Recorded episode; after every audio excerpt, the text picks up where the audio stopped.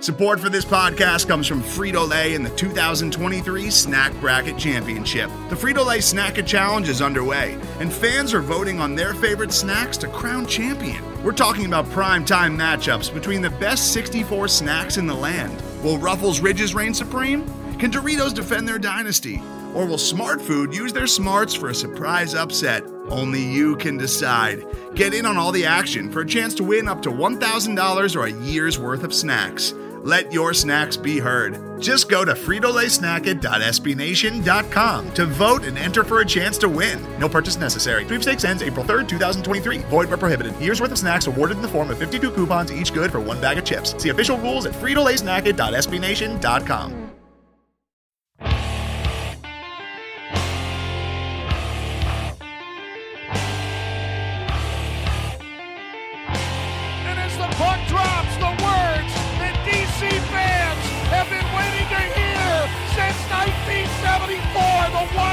Washington Capitals are the 2018 Stanley Cup champions. It's not a dream. It's not a desert mirage. It's Lord Stanley, and he is coming to Washington.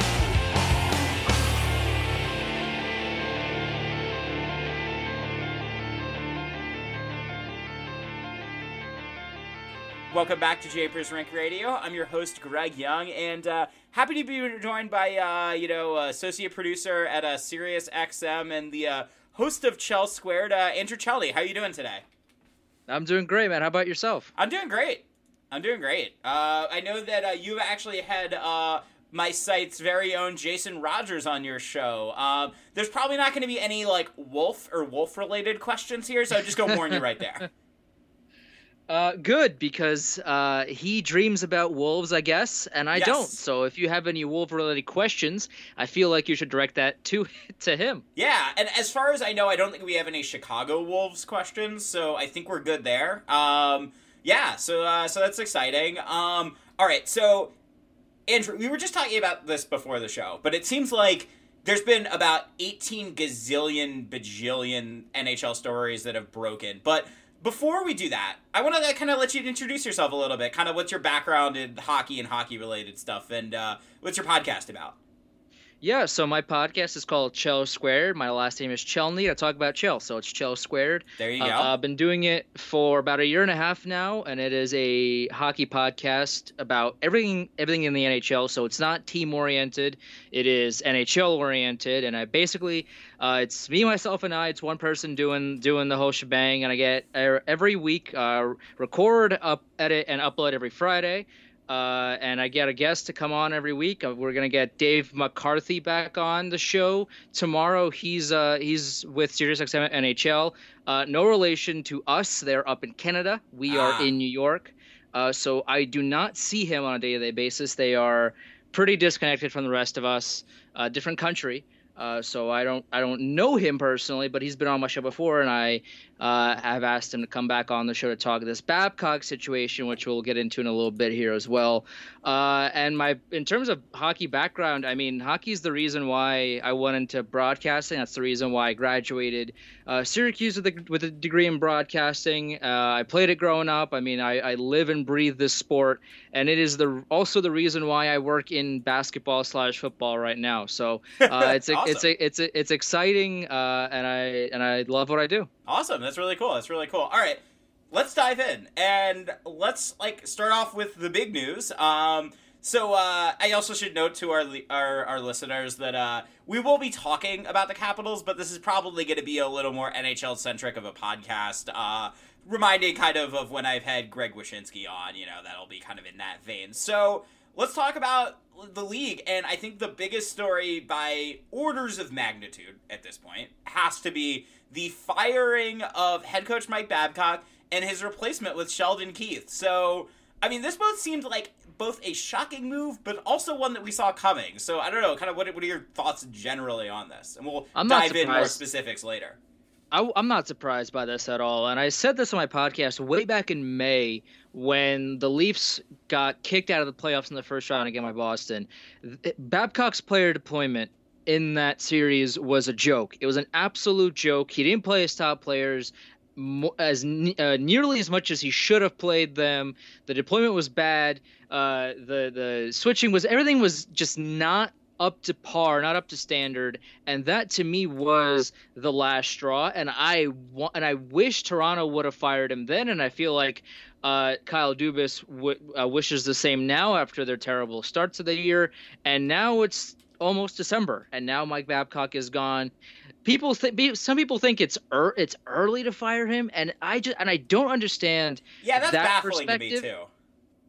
I really don't understand that. I really don't understand where they're coming from here because Yeah. the the Leafs have played 23 games. The, only the Caps have played more in the Eastern Conference. They're out of a playoff spot. They're under 500. They've only won nine games uh, in regular. Uh, they've only won nine games in 23 of those games. Only six of them in regulation. I, th- these the Senators have more wins. The Ottawa. Senators have 10 wins in 22 games. The Leafs have 9 in 23. So for me, this is not very shocking at all. The Leafs have won the have, the Leafs have also lost 5 in a row. So that so that doesn't help out anybody in the situation either. So this all cultivates into him fi- uh, into his firing. Yeah. It's not surprising to me. I, I called for it back in May. They waited until now. Fine. Now they're off to a bad start. And now Sheldon Keefe, who's done uh, incredibly well in juniors, incredibly well uh, with the Marlies in the AHL, and now he's got a shot to prove himself again in the NHL. Yeah, I mean, I'm, I feel like I'm intrigued by this too because I think that obviously the the one of the interesting parts of this. I mean, there and there's 800 interesting parts of this story, but I, I think one of the more interesting parts is kind of the dynamic between you know the the young brash GM and Kyle. Although actually brash, I don't know if is a word I would use with Kyle Dubas, but you know the the GM obviously kind of the seen as the wonderkind in a way. Although you know again, I kind of wonder about that stereotype at times. But you know, I think I think it's kind of interesting the dynamic there, right? You know, whereas Mike Babcock obviously a, like a very established, good traditional NHL quotes. I, I've used I use finger quotes there. Um, and yeah, so I think I think that dynamic there is kind of interesting too, because I mean, you look at a lot of the moves the Leafs made over the summer. You know, whether it's like getting you know Tyson Barrie and you know getting rid of Nazem Kadri is kind of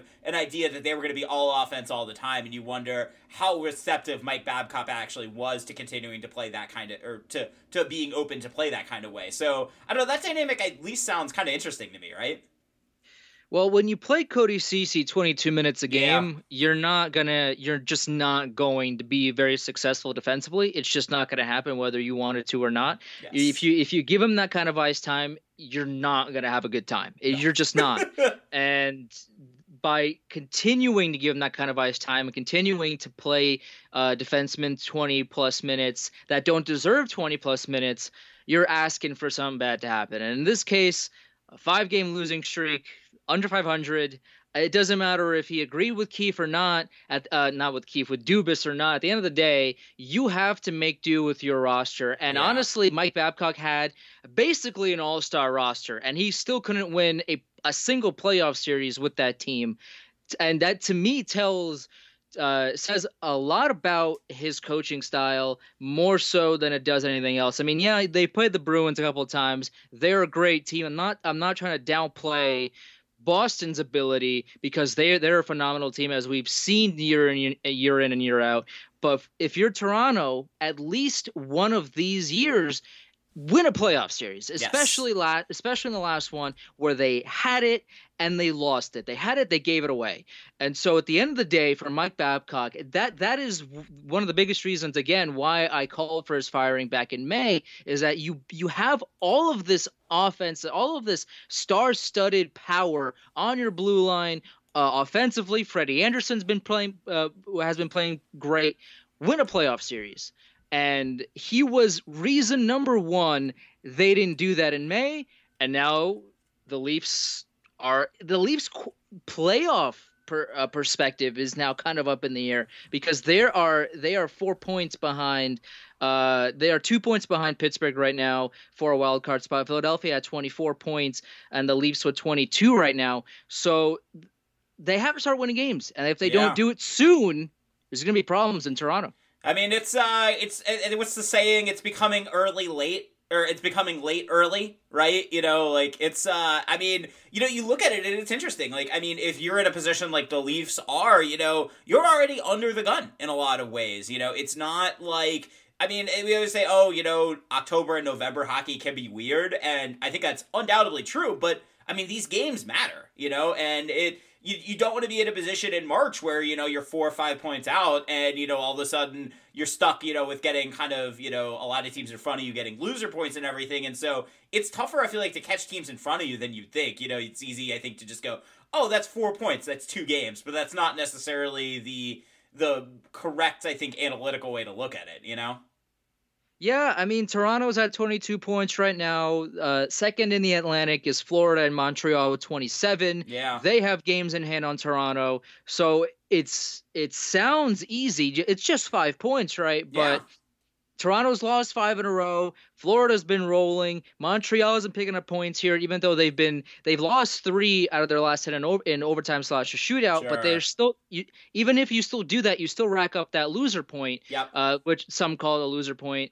Uh, you still rack up uh, one point here and there, even if you do take it past the 60 minute mark of the game. Sure. So for Toronto, if you don't start picking up points any way you can, and very soon there's going to be a problem. I mean, a lot of fans might point to, okay, well, St. Louis was dead last in January last year, and then they won the cup. Okay, well, how can you point to me another example of that happening? Yeah, exactly. There's not a whole lot of that happening. No. So yeah, that was an outlier, but you cannot bank on that happening to your team. You No. just can't. No, no, no, no, no, no, no. And I mean, on top of that too, like I mean, the Blues were weird too, right? And the, and I, I the Leafs also the the tricky part is you can kind of draw an analogy because like both of those teams had an insane amount of talent, but I mean at the same time, the Blues you're looking at that and you're like, man, that team just needs a goalie, right? They need like someone to kind of go on a run, but the Leafs, it's I mean. It's just been kind of across the board that their stats are down. You know, it's not just that you know their goal differential is bad or that they're you know kind of they're they're it seems like they're getting caved and i mean the last few games that really kind of exasperated things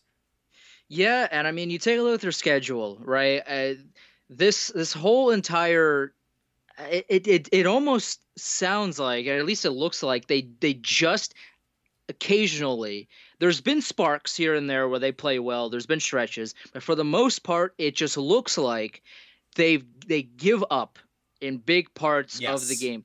I don't watch every single second of the Leafs. So if this is if I'm completely off base, well then tweet me uh, at Chelney Andrew and yell at me if you want. But the the thing, but from what I understand, from what I've seen out of the Toronto Maple Leafs this season, they play well for a little bit.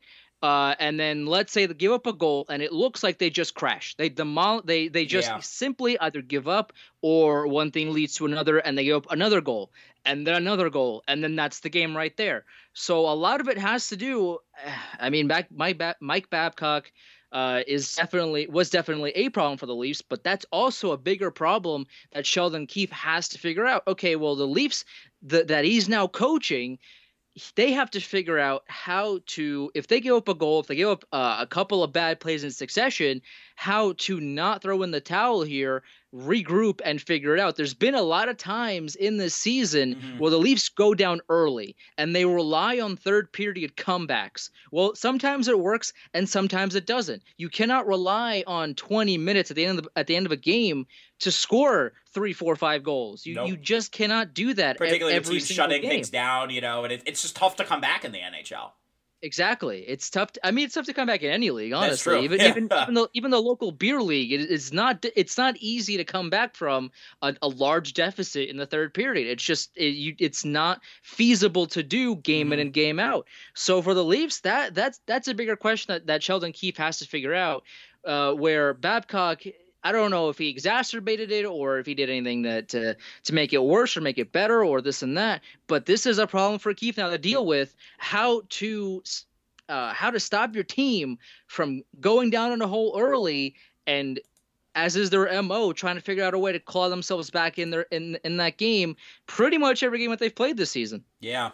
All right. So, Andrew, I'm to read you the top four. Te- like, the the Atlantic Division just in general this year is kind of bizarre, right? Like, I mean, so we have the Bruins in the top spot, which I think we all kind of were like, okay, that that makes sense, right? Like, you know, you were gonna say before the year, like you had either probably the Bruins or Tampa winning the division, right? So that makes sense. Then the next two, the next three teams are the Panthers, the Canadiens, and the Sabres, and frankly, it's not like any one of those teams. I guess the Panthers aside have played particularly well recently, so I don't know, like, what do you make of this division at this point? Like, I mean, the Lightning are currently at 20 points, although they only have 18 games played, so they have some games in hand. So you figure they're probably going to leapfrog a couple of these teams, but man, like a weird looking division, huh?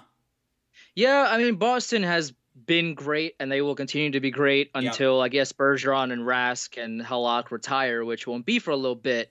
Uh, but Florida, I feel like a lot of people expected this to happen, especially uh, in the beginning of the season where they were uh, a complete disaster. And there's a lot of questions surrounding, oh, well, you know, Quenneville's there, Bobrovsky's there, Barkov and Huberdeau are there, Trocheck is there. Uh, there's finally a team in place. Uh, they signed Stralman to kind of shore up that blue line a little bit. This is going to be a playoff team. And then they stumbled out of the gate, and there's uh, there's so many questions surrounding this team, and now they kind of picked it up. And with Bobrovsky playing pretty poorly. Yeah, I mean, this yeah, is not a, this, so this has not been, this is a goalie that won the Vezina yep. for best goalie in the C, in the NHL yep. twice. And a goalie they and are yet, paying ten million dollars a year, if I'm not mistaken. Ex- they they giving they're giving him a fair amount of money. Yeah. I mean, this is this is not a cheap contract. Nope. And despite his poor play, despite everything that, that has been going on in net. But Bobrovsky, according to Hockey Reference, goals saved above average of negative 10.42. So if you were to put an average goal, a league average goaltender into his shoes and have him play the exact same minutes as Bobrovsky has on that team, he would have stopped 10 around 10 and a half more pucks than Bobrovsky has so far this season. In comparison to his his his last Vezina year where he stopped almost 33 and a half more. Yeah. uh, sh- more more shots that would have been goals uh, than a, than a league average goaltender. So this has been an abysmal start to the season for Sergei Bobrovsky, and despite that, Florida has figured out a way to win hockey games. So that's a lot of give a lot of credit to Joel Quenneville yeah. and his staff and that team for they're 11 5 and 5 right now. They can't figure out a way to win uh, past regulation, but at least they're getting points. So I guess that's the most important thing. Yeah. Uh, but Montreal, I mean, they were they they should have made the playoffs last season. What were they? I think I, I think, think, they were they like were, a couple of points out, right? It was the last. I think actually it was the Caps that gave them the final loss. Although I think it looked like they were like it was, but they were like right in until the final week, if I remember. They should have made the playoffs. Yeah. I think they are either tied for or a point behind or something like that. They are right there for, uh, for oh, they almost set a record for the amount of points a team had in the NHL without making the playoffs. Yeah. So they were at in any 97 or something. Yeah, it was it was up there. in any other situation that would have been a playoff team. So taking most of that team and now having Kotkaniemi uh, not in his rookie season, him having a year under his belt. You have Nick Suzuki who stepped up now for the for the Canadiens. Nick Suzuki looks awesome right now. he looks incredible, yeah. Yeah. And you you take that you you inject that that rookie slash sophomore energy into this team, and all of a sudden, you know, you had a playoff team before, Mhm. and now you're looking like a real playoff, like a really solid playoff team. So that that those two teams aren't really surprising to me. But Buffalo, I mean, yeah, they had a great start to the season, and now they're two six and two in the last ten games. Yeah. So it, it's kind of a repeat of last season where they they won, they had that stretch where they won ten in a row, and then they just sucked for the rest of the season. Yep. So Buff- looking looking much of the same in Buffalo, where they had they had that hot start, and now they're just they're they're sliding again. Yeah. What do you make of the What do you make of the Bolts right now? I mean, the the weird thing is again they have only played 18 games, so that's like they have three games in hand on every single other team in that division and five on the Maple Leafs. So only 20 points, not great, you know, and they definitely haven't, I think, looked great, but. I still think that's a team that, you know, they just have too much talent not to at least go on some kind of run, you know?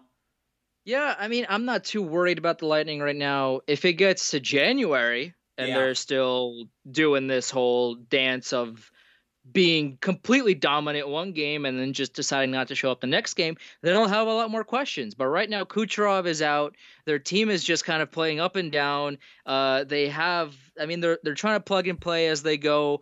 Uh, again, they've only they've only played 18 games at 20 points right now, and everybody above them, except for the Islanders, have played at least 20 games. Yeah. So to me, this it's not a concern right now.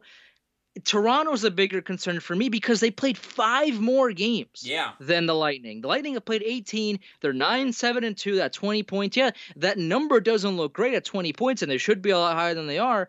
But the Maple Leafs have played 23 games, and they're 9, 10, and 4. Yep. That is a bigger red flag for me than, than the Lightning are. So right now, in uh, November 21st, the Lightning are out of a playoff spot. Is that surprising? Sure. Am I worried? Not yet. Okay. All right. Well, let me let me ask you this then: the Tampa Bay Lightning finish in what place in the Atlantic Division by the end of the year?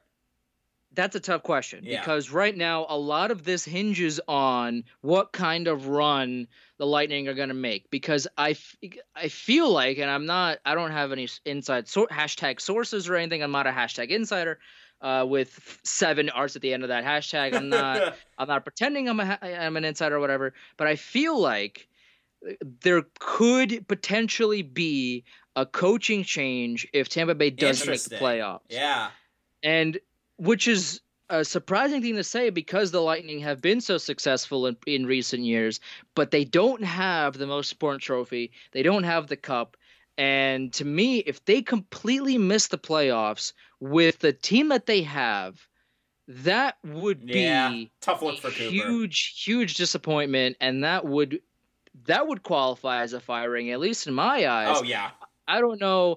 I don't know how Tampa views that situation right now, but if it gets to February and March and they're still hanging on to like to to being one of the last teams in the playoff race, but are falling behind quicker and and quicker by the day, we might be seeing a coaching change in Tampa Bay uh, at the end of the season. But it, but it uh, your to answer your question, it really depends on at what time yeah, they make fair. this run. If Kucherov comes back and they win the you know eight of nine, uh, nine of ten, or whatever, they're right back in it, and there's no concern. Yep. If Kucherov comes back and they still p- are playing this seesaw game, then I'll have more questions and answers for you. Yeah. Okay. So let's go over to uh, our our pal, the Metro Division. Um, Andrew, are the Islanders ever going to lose in regulation again? it's a great question. I, I, mean, I had Mike Carver on the show uh, last week. He yeah. he he hosts uh, Isle Seat podcast. He's a producer for On the Bench at TBS, and we talked a lot about this on the show last week. And I don't know, man. They're they're nine zero oh and one in their past ten games. The only loss that they had was blowing that three nothing lead to Pittsburgh a, a couple weeks ago. Other than that, they've won. Yeah. All they did was win uh, no matter what. And then money in my mind. I can never get a few enough. goals in their last if, game, right? And still came back and won. Yeah, they were down four to two. Uh, and I and I preemptively tweeted out that that uh, that Mike Carver is one and zero oh in my stretch four segments, which I have on my show, uh, in which I said uh, the Islander one. I, I list four things, and of the four, which to use the biggest stretch. Uh, and for one of them, I had the Islanders will prolong their point streak. I think it was either to December, second week December, something like that. Uh, and he did not. Uh, and I he picked that one uh, because they they're going on this West Coast trip. Uh, and th- he he thought, okay, there's no way that this was going to happen. And I think it was uh, that that next day, last Saturday, when the when they were down two to, to Philadelphia, with like eight minutes to go in, in the game, yeah. and I tweeted out, "Okay, Mike Carver, if you if you keep if you're keeping score at home, he's one to zero in stretch four, and then they came back uh, to prolong that point streak, and then they won. So uh, shame on me for tweeting early. But I, I, again, as I said on my as I say on my show about this uh, situation, the Islanders on paper don't look good. Their underlying metrics aren't good. Everything about that team suggests they shouldn't be good. And for the past year and a half of this team supposedly yeah. not being good, they've they're been incredible. they, yeah, they've been they've been more than good. Yeah, they've so been great. There's I don't I don't know what to make of this team. And right now they're playing on all cylinders. And the question remains. I mean, if they can, if they can, how long can they do this? Because right now it's 15 games. It's incredible, uh, and they play. They're they're playing tonight at 7 p.m. at home against Pittsburgh, who they just beat in overtime. Uh, at Pittsburgh into on Tuesday. Pittsburgh is down a few a few players. Bjugstad is Buk, uh, is hurt long term. Justin Schultz is hurt long term. Yeah, they've got their injury problems of their own, and they're a beaten up team right now. Uh, so my I, I would guess that the Islanders either win or prolong their point streak against Pittsburgh, but who knows? Yeah. I, the, with the with the Islanders, the I feel like the answer to that question is more of uh, is more a question mark and kind of a shrug than a definitive answer because at this point they could they could just do this for the whole season. Who knows? Yeah.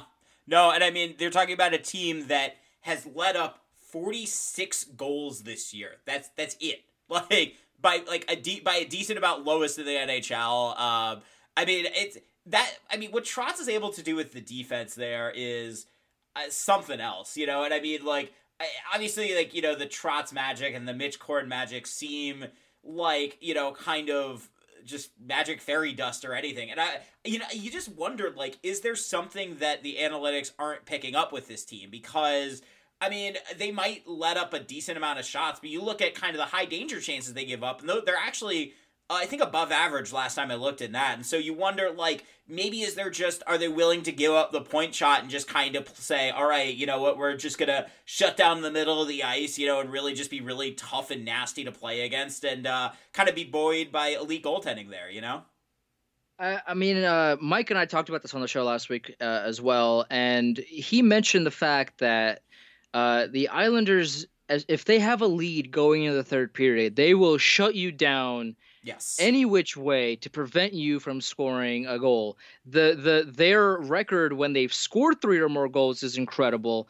Uh, and this is just a team that I mean, and we talked about analytics as well on the show last week, where I kind of play this this angle of, and I and I agree with it. I wouldn't be playing an angle if I didn't agree with it. Sure. The my angle was is that you, analytics are great. Uh, you cannot single handed, and I feel like no one is arguing.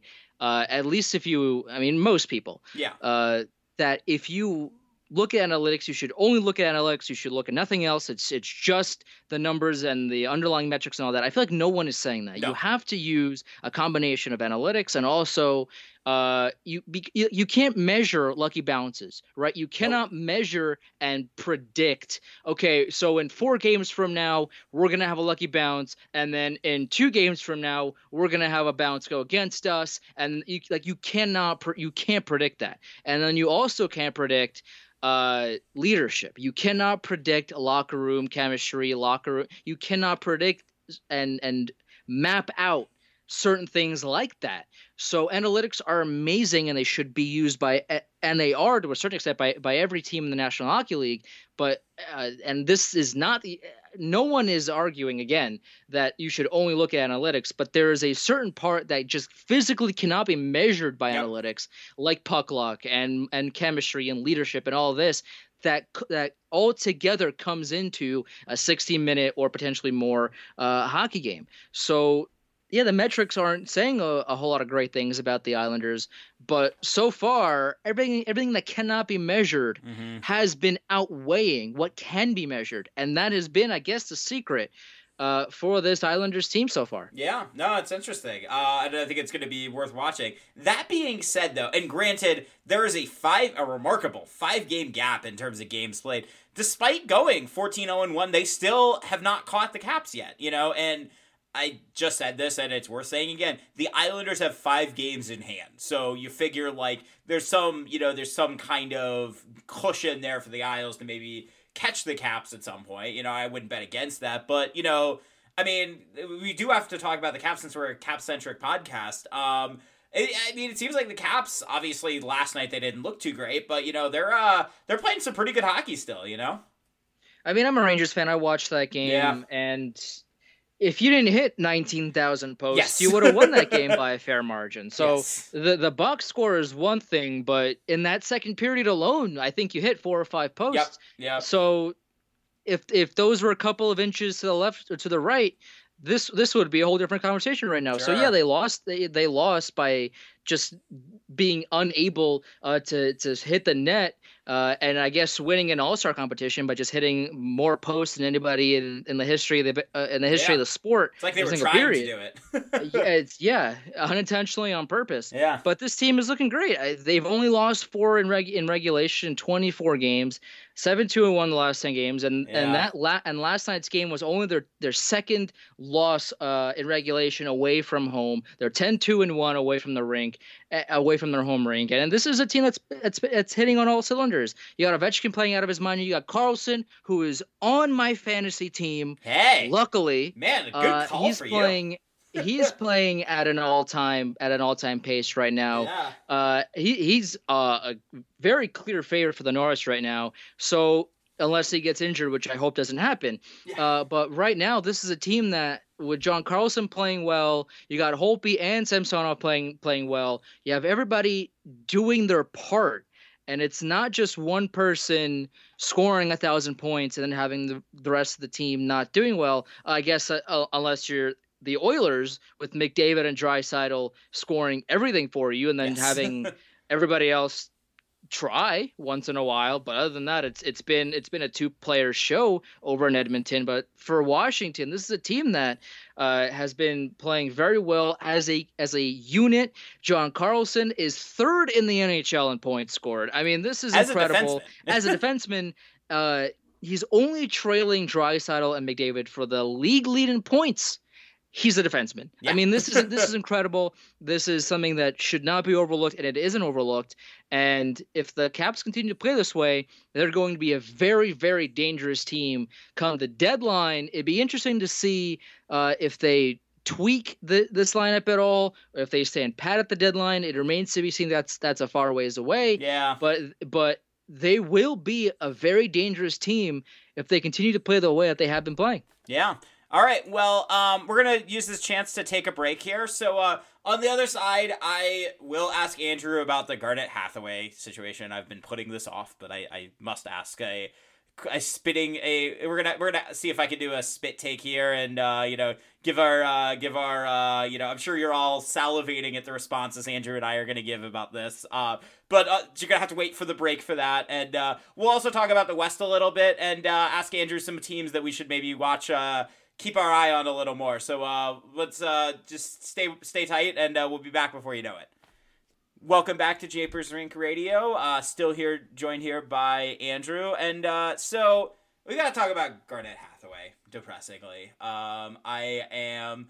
You know, it seems like I think you can both believe, and I think everyone does that. Like spitting on people, not a great look, right? Like, don't spit on people. That's disgusting. But sure. at the same time, man, like three games seems like a lot, you know, particularly. I mean, every Caps fan ever, we're gonna bring up the Brad Marchand licking people, and he got zero games. And I like, I'm, I'm somewhat sympathetic to the idea that like maybe you want to send a message that you don't want to get, you, you don't want this out of control. But three games does seem like a little harsh, you know. I feel like both players should have gotten some sort of suspension. Brad Marchand not getting a game for licking somebody is ridiculous. Yes. But the the Hathaway thing, I feel like what they're doing with that is less about him and more about setting a precedent for the rest of the season.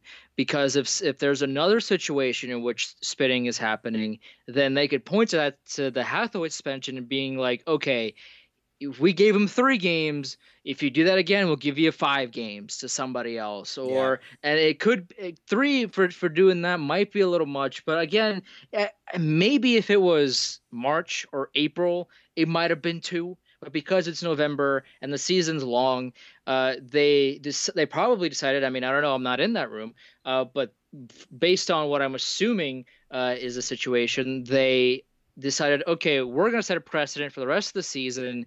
We give Hathaway three games and c- kind of send a message to the rest of the NHL saying, if you do this, you will get penalized for it. And they should have done that last season with Marchand. They didn't do it, but I guess I, I better late than ever, right? Uh, I mean, that makes sense. You know, like I, I think it's tricky, right? Because I think it's easy to, as a Caps fan, to be a little conspiratorial and say, well, it's Garnet Hathaway and he's like a fourth liner, so of course they threw the book at him. But I don't know, like, don't spit on people. Like, I, it's hard for me Yeah. to like be really that angry about this because you know. I mean, just from a pure self interest standpoint, it's not like Garnet Hathaway is scoring like multiple goals a game, right? Okay. So, you know, and obviously they have a lot of forwards out now, so it's not ideal, but okay. Like, it's not the end of the world to lose Garnet Hathaway for a few games. And also, like, again, I just keep coming back to this. Just don't spit on people. Like, is that like, uh, you know, and I, I it, it's tricky because I think that like you have other longer suspensions sometimes, or um, other like incidents that are like actually physically more dangerous. But I don't know, like spitting just seems like something you kind of have self control over. Yeah, maybe maybe don't do that. Yeah, I mean, you don't know, spit on maybe people. maybe don't do that. Yeah, that's uh, that's my that's my hot take. Spitting on people is bad. Yeah, I, I Uh, would agree. Don't do that. There you go. All right, that's good. That's good. Uh, well, hopefully we're giving we're giving people beer league hockey advice too. Uh, yeah, don't spit on people. Bad idea. Um, all right, so let's um get away from spitting, and um, I'm I'm gonna actually not make a spitting joke here, so I'm excited. We're gonna move on totally from spitting. Um, let's talk about like let's go out west a little bit. So the Central Division, Vlad Tarasenko goes out for the Blues, and you think they had not been playing even particularly well, if I remember correctly, immediately, you know, before he'd been going down. But that team has just been on like a pretty strong stretch lately. They are still leading the division. You know, it seems like the other teams, like, you know, the Avs are interesting, but it doesn't seem like there's another huge amount of threat to the Blues at least making the playoffs out of the division. So uh, I don't know. What are your kind of thoughts? I mean, like I'm surprised on one hand that they continue to play well without their best offensive forward, but you know, I mean, they look at that team, they just have depth up and down the lineup, and uh, it's gonna be a tough out. Yeah, and they've also traded Robby Fabbri to the Yeah. to, to Detroit for Jacob De La Rose, a trade that has been incredible for Detroit so far. Robby Fabbri Yes. has been sensational for them in the few games that he's played for them. And De La Rose, I mean, yeah, I get it. He's a he's a penalty killer. I mean, all right, but yeah, but I, I I don't I I didn't get it when it happened for St. Louis. It made all the sense in the world for Detroit, but for St. But for St. Louis, I just didn't get it. I still don't get it. And yeah, I mean, if you want to say Fabbri just couldn't get the ice time in St. Louis, you trade him to to, to give him ice time somewhere else. Like I get it. At least get a pick, man. Yeah. I mean, they straight up for De La Rose is just a bad trade yeah, is it's objectively a bad trade and you want De La Rose if that's your guy fine make Detroit give you something else yeah. you want De La Rose cool whatever. Give me give me a fifth on Yeah. top of De La Rose. Give me some sort of tangible benefit uh, if we're giving you Robby Fabbri, because right now this was a huge. I mean, this was a swing and a miss. You knew it was going to be a swing and a miss when it was announced, and it's only gotten worse for them in the past couple of weeks. And, and, and yet, it's not like it was urgent for them to do it either, right? You're not like, oh, we must trade Robby Fabbri right now because he's not playing. You're like, it's not like there were huge cap ramifications from this. You wonder like why they had to do this now, and why they couldn't maybe have waited a little bit. I mean, I'm sure Robby Fabbri asked to be traded at some point. It- this has been this is not a, an overnight situation. That's this true. has been brewing for a while, and he's been wanting out of St. Louis for a while because he hasn't gotten the ice time that he felt he deserved, and he's clearly showing it in Detroit. But he, but despite that, but uh, despite Tarasenko being out, this is this team has been incredible uh, overall so far. The the goaltending has been great. Uh, the offense has been there. The defense with Justin Faulk has been uh, shutting the door so far for that for this team. And so far, uh, I mean, barring a collapse, the St. Louis is definitely one of the safest picks uh, for them to be a playoff lock, and potentially even more than that. Yeah, no, they're they're interesting. And then there's two other teams in that division that are interesting. I mean, one is the Avalanche seem like they can't keep a forward freaking healthy right now, and they're still playing pretty well. They're playing maybe one of the most exciting brands of hockey, I would say, right now. And uh, I mean, boy, if you don't get the chance, uh, you get the chance, wa- Cale Makar is something else to watch, huh? I I I think he's in the in, is in the lead for rookie of the year. Yeah, He's been so he good has to be your Calder pick. I think for at this team, right absolutely. Yeah. And you know, Kakko getting honorable mention. He's been great. Jack Hughes has been great for for New Jersey. Uh, Victor Olofsson can't score a goal five on five, so he's not getting my vote. I mean, he's he's been doing great uh, on the power play, and that's fine. Five on five, Victor Olofsson doesn't do a whole lot. So f- at least for right now, again, it's, it's the almost end of November here, so this could change uh, in a month from now, and two months from now, this could change. But as of right now, Victor Olofsson isn't doing enough uh, five on five to garner some attention from me personally Sure. for for Calder recognition. But Cale Makar has been unstoppable, and you knew this last season when they when they played him for a couple of games in the playoffs. This was something that was talked about. This was something that was hyped up about Cale Makar and his game with Colorado, and he's shown everything about that and more. This is that this is but if he keeps playing the way that he is playing right now, there's no doubt in my mind he'll be a Hall of Famer. I mean, this is he's so good and yet he's so young, younger than I am, which is dating me and I don't like how that feels. But this he's sensational. There's no he's every positive adjective you can you can use to describe a player. He's he's the epitome of that. He's he's awesome. His skating is great. His his hockey IQ has been uh, incredible as well. And that team, I mean, they're they're missing a lot of offense right now. Landeskog is out. You have uh, uh, there's there's so much of this team that's hurt, and they're plugging and playing, and they still get it done. So if if the NHL can't beat this team down superstars, Yeah. I can't see them Scary beating when they them come back. with their superstars. Yeah. yeah. Uh, that's a yeah, that's a fun team, and I mean that is the the one game really with the Caps where you're just like, wow, like that was just a different level of speed than I'm used to. You know, like You that got- was like, wow, they just they play like just such a fun brand of hockey that you know like. They're gonna. I mean, they they are up there in terms of goals scored, you know, and everything like that. Just uh, and they play a kind of system that like just gets me excited to watch those games. I mean, they they are down, Yeah, right? They're down Rantanen, yeah, Landeskog, Colin Wilson, Matt Calvert, and Tyson Jost. Yeah. I mean, this is this is half of their offense yeah. that they're missing, and they're still if if you do this to any other team, I guess excluding Toronto because most of their team is healthy and they still can't Yeah. win games.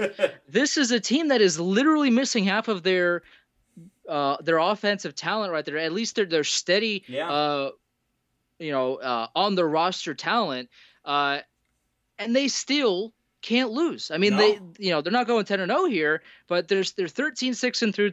And two through 21 games, the, they've lost a couple here and there recently, but they won their past two in a row. Yeah. I mean, this is a team that, again, if you can't beat them shorthanded, you will not be able to Watch beat them out. at full strength. Yeah.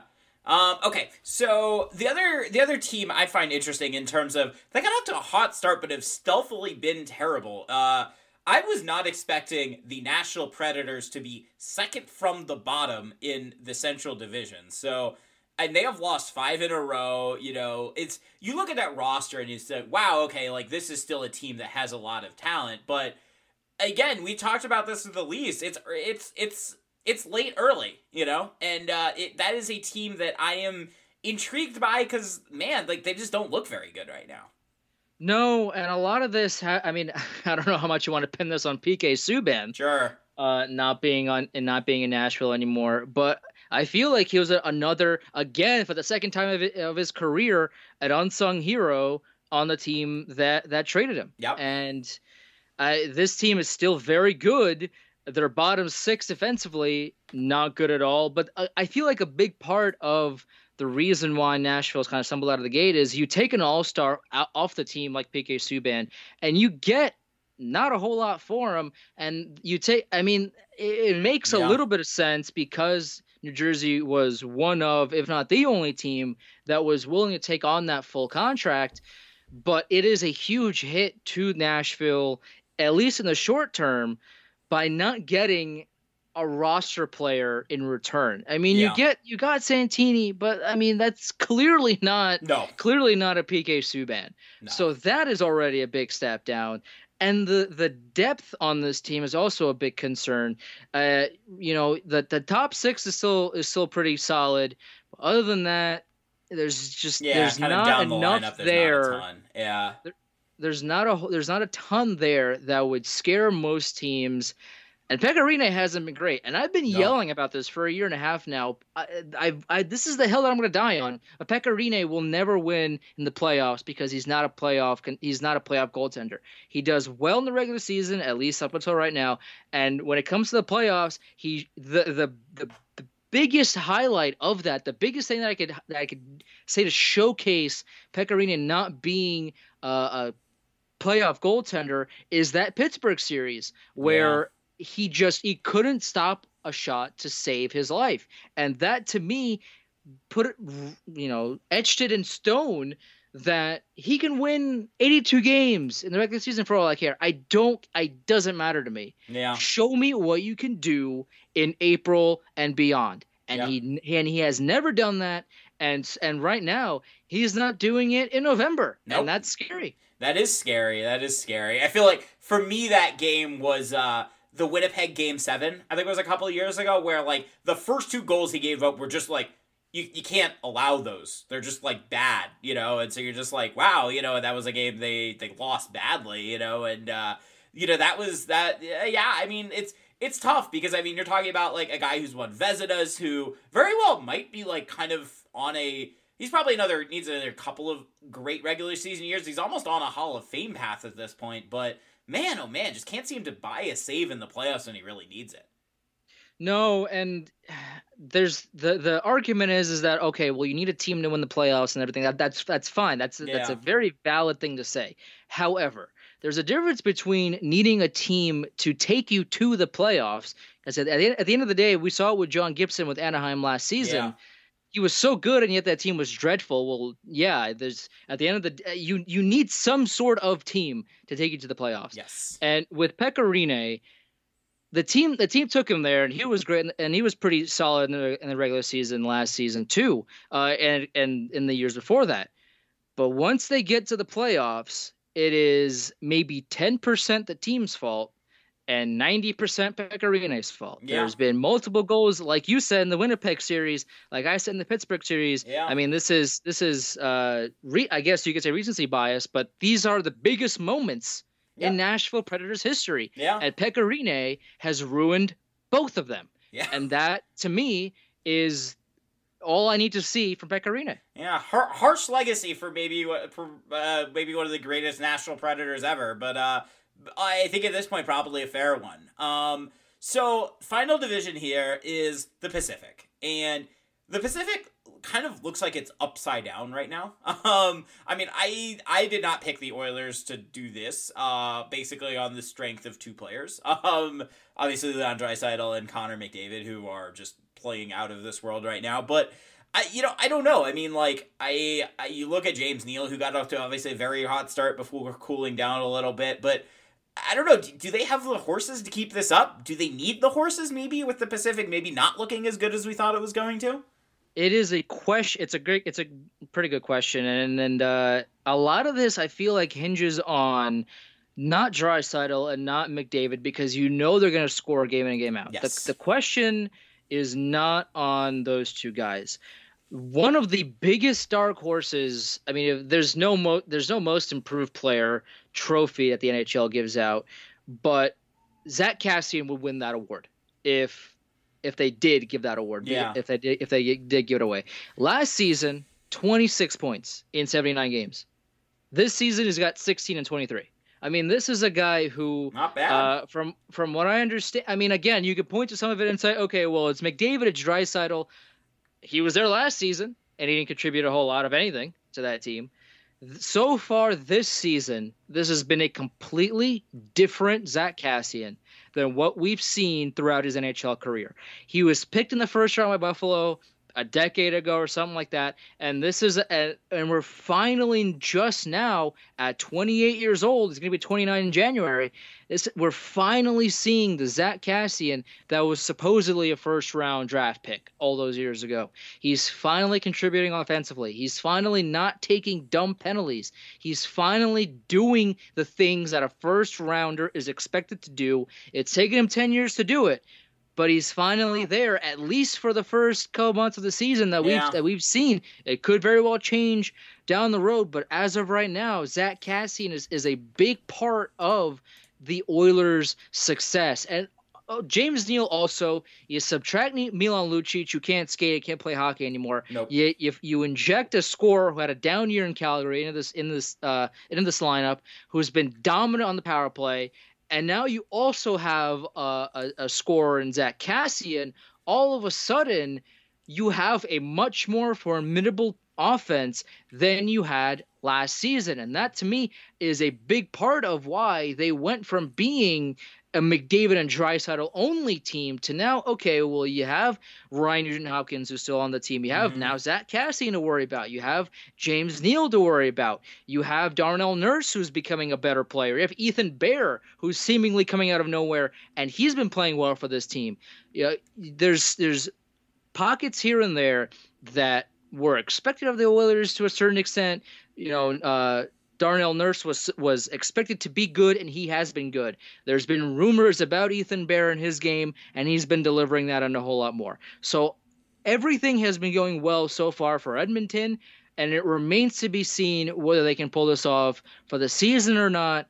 But uh, for right now, they're looking pretty good. All right, all right. Um, okay, so you also watch just a lot of hockey in general. So, uh, give me a team that you think we should watch more. Just I, uh, you could incorporate some East Coast bias. I would imagine most of our listeners, although we do have some in California, uh, but most of our listeners are going to be on the East Coast. So, give give us a team like maybe that we should watch more than we do.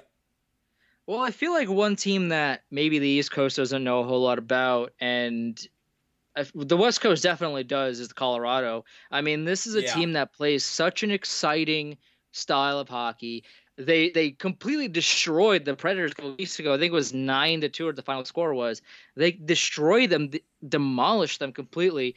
And this is a team that, despite l- literally having half of their offense injured, continues to put up goal after goal after goal Yeah. and is playing a very exciting style of hockey. And if they're if they're playing or if they're playing your team, watch out because this is a scary, dangerous team with half of their offense out of the lineup.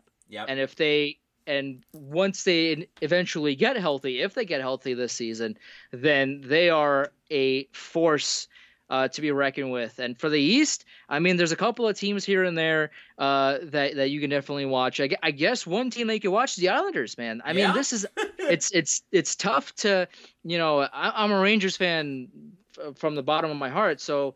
But I try to be as object, as objective as I can be, and the Islanders right now are the team to watch.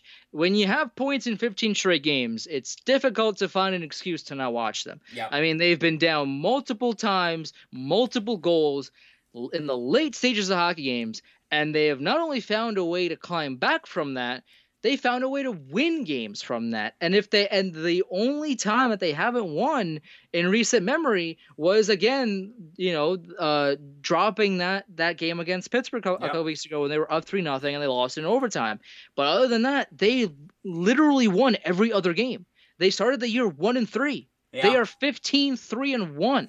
Uh, this is a team that again, uh, they are they're they're they find a way to score a couple of goals and then they just completely shut you down and there is no way you are getting past the blue line and if you do you're not going to have a good time because you're not going to be in there for a long period of time. Yep. So the Islanders points in 15 straight games are 14 0 and 1 their past 15 yeah they might not be scoring 9 goals a game like some teams are to because they're giving up 8 uh cough cough some teams that we have mentioned already Yes. uh, but as of but as of right now even even though they might not be scoring in in bunches they're winning games and it's it's not a trap uh like we've like the NHL saw in the 90s this is not a 1-3-1 uh like we saw with Tampa Bay a few years ago before they went on this uh crazy run and this is this is a very very fun team to watch Yeah. All right. Um, okay. So I'm gonna conclude this, and I'm gonna ask you about your Rangers. Um, they, I kind of had them. I was maybe a little more optimistic than most. I had them like kind of outside, maybe looking in, but they were gonna be in the wild card mix. Was kind of my pick with them. Um, they haven't been great. I mean, they've been a little better recently. They're six three and one in the last ten, which is solid. You know, I look at that team's defense and it's not great. um, and I, you know, I, I don't know what I expected from that, but uh, I don't know. What are your kind of thoughts? I mean, obviously, Kakko, I think has been a little up and down. I think his coaches have admitted that. Uh, but you know, you watch them. I'm guessing a decent amount. Um, so kind of, I don't know. Like, is the defense as bad as you know we think it is, and the stats seem to say it is, or uh, you know, do you still see hope for a playoff run at all? You know, or at least a you know maybe a run to maybe make the playoffs of this team, or do you think they're still probably a year or two away? I mean, I didn't expect them to make the playoffs this year in the off season. This sure. is not. This was not a year in which, unless they surpassed all expectations, were going to make the playoffs to begin with. So yeah, I mean they they're they're playing well. They're playing better as of late. Uh, but again, if if Washington didn't hit all those posts in the second period the last sure. night, then they then they then they would have lost that game, and we'd be having a different conversation right now. So right, so as of the second, I mean they're playing okay. The the uh, Zibanejad has been hurt for a while now, uh, but he was off to a a scorching take, uh, yes. uh, scorching uh, start to the season, and he's been out for a while. He I don't think he's going to get back in the next couple of games or so, but sooner rather than later, he will be back in that lineup. Uh, but that defense, I mean, listen, you have Brendan Smith, who I I am irate about because David Quinn continues to play Brendan Smith, who is a defenseman, uh, on the fourth line. And there's been a couple of games where he's played him on the third line. And that is something that cannot happen. It, it, it, doesn't matter yeah. how injured your team is, and this team is injured, but it's not it's not injured to the point of inserting defensemen and playing your third line yeah. forward. Uh, it, it's it just doesn't make any sense. Brendan Smith. I mean, listen, you can train during an off season as as a winger. You can do that. You can do that. Yeah. But your entire career was dedicated to being a defenseman. So playing Brendan Smith as a forward when he doesn't have the offensive IQ, the offensive capabilities as another forward as a as an actual forward would have diminishes the likelihood that your depth scoring is going to contribute game in and game out.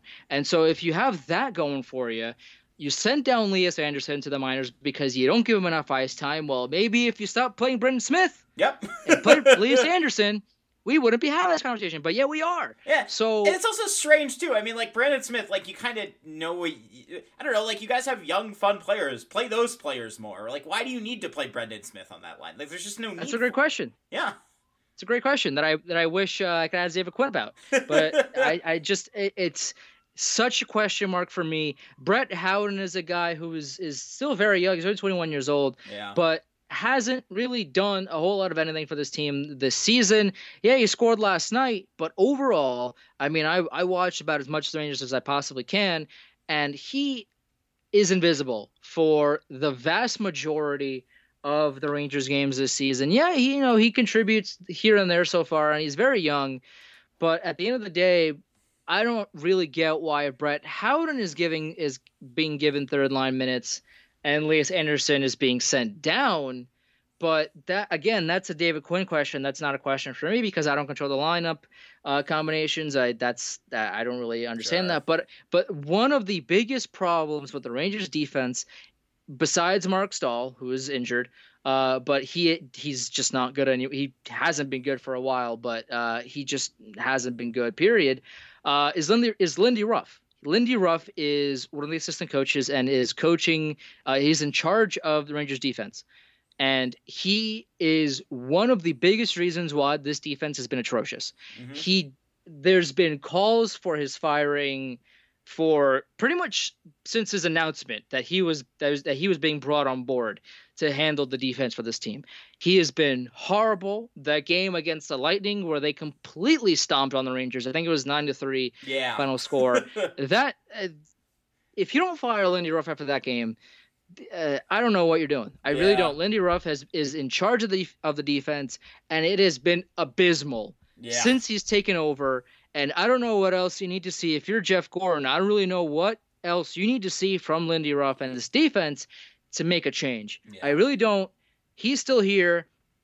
That that's reason number one why the defense is not good. Yeah. No, agreed. Agreed. Agreed. All right, Andrew, this has been a blast. Um, thank you so much for coming on. Uh, plug some stuff. Where can people find your uh, your various musings and work? I uh, appreciate you uh, letting me talk your ear off about some hockey, man. Yeah. Uh, when, whenever you want me on, I'm more than glad to talk some hockey That's with what you. we're here for. Uh, my podcast is Chel Squared. You can find it on Apple, Spotify, uh, Google Play, uh, Anchor.fm. Overcast, I mean, an- probably. a- you know, yeah. anywhere. I mean, carrier pigeon. I guess if you Sure. wanted, if you if you wanted uh, a text version of it, maybe. Smoke Uh, signals, an- baby. You know, we'll, we'll yeah. Yeah. anywhere anywhere uh, you listen to podcasts is where is where my show is and if there and if you use a site that doesn't have my podcast on it let me know. Send me a dm and i will definitely put it on there as well. Spotify also. I mean it's everywhere. Yeah. uh, it comes out every friday. I have a new guest on every single friday. Again i have dave mccarthy on. Uh, i'm coming uh, he's gonna he's gonna come on tomorrow. Uh, he wor- he uh, does some stuff for SiriusXM NHL up in Canada. So we're going to talk a lot of Babcock, a lot of, a lot of other stuff. Uh, on Twitter at Chel Squared. Uh, if you want to follow me personally, it's at Chelney Andrew, C H E L N E Y Andrew, uh, where you can find a lot of stuff about. I mean. I, a lot of sports because I go. work in sports and I and I enjoy sports, so that's what you're gonna get. Always, always, always good to uh, good to enjoy the things that you work for. Uh, and I uh, will full, uh, fully recommend and enthuse everything. I think I fo- or and en- en- endorse. That's the word I was looking for there. Um, and endorse everything. Uh, I follow you both onto uh, both your both your accounts, which you do a good job of running a podcast account and a uh, personal account. I don't know anyone else who does anything like that at all. No idea. I I, I don't run the Japers Rink Radio account. That is just some random person that happens to like all of my tweets just just by accident. Um, but uh, but yeah, no, you do a great job with both those, and definitely the show is uh, worth checking out too. And uh, yeah, Jason was on I think uh, two shows ago, right? So uh, I believe so, Yeah, yeah. definitely check out all that stuff, and it's quite a back catalog there too. So uh, all right, um, Andrew, thank you on behalf of. Uh, uh, myself uh, and Adam, uh, thank you for listening to this episode of Japers Rink Radio. Um, if you like the show, you should rate, write, subscribe, review, carrier pigeon. I don't, you know, whatever. Um, you can also Smoke signal, like you said. I yeah, mean, whatever, exactly. anything Smoke works. Signal, yeah. Um, you can find me at um, Greg Y underscore Jr. I have a new Twitter name. It was very exciting. Um, my name, my name, tragically now is not Brendan Leipsic Stan account. Uh, my my actual name. No, that's uh, that that that lasted a day or two. Brendan Leipsic, you know, maybe my favorite player in the history of the world. Just no exaggeration there. But uh, but yeah, I mean, uh, so you can find me on Twitter very easily, and uh, definitely hope you enjoy the show and uh, stay tuned because we'll have uh, more next week.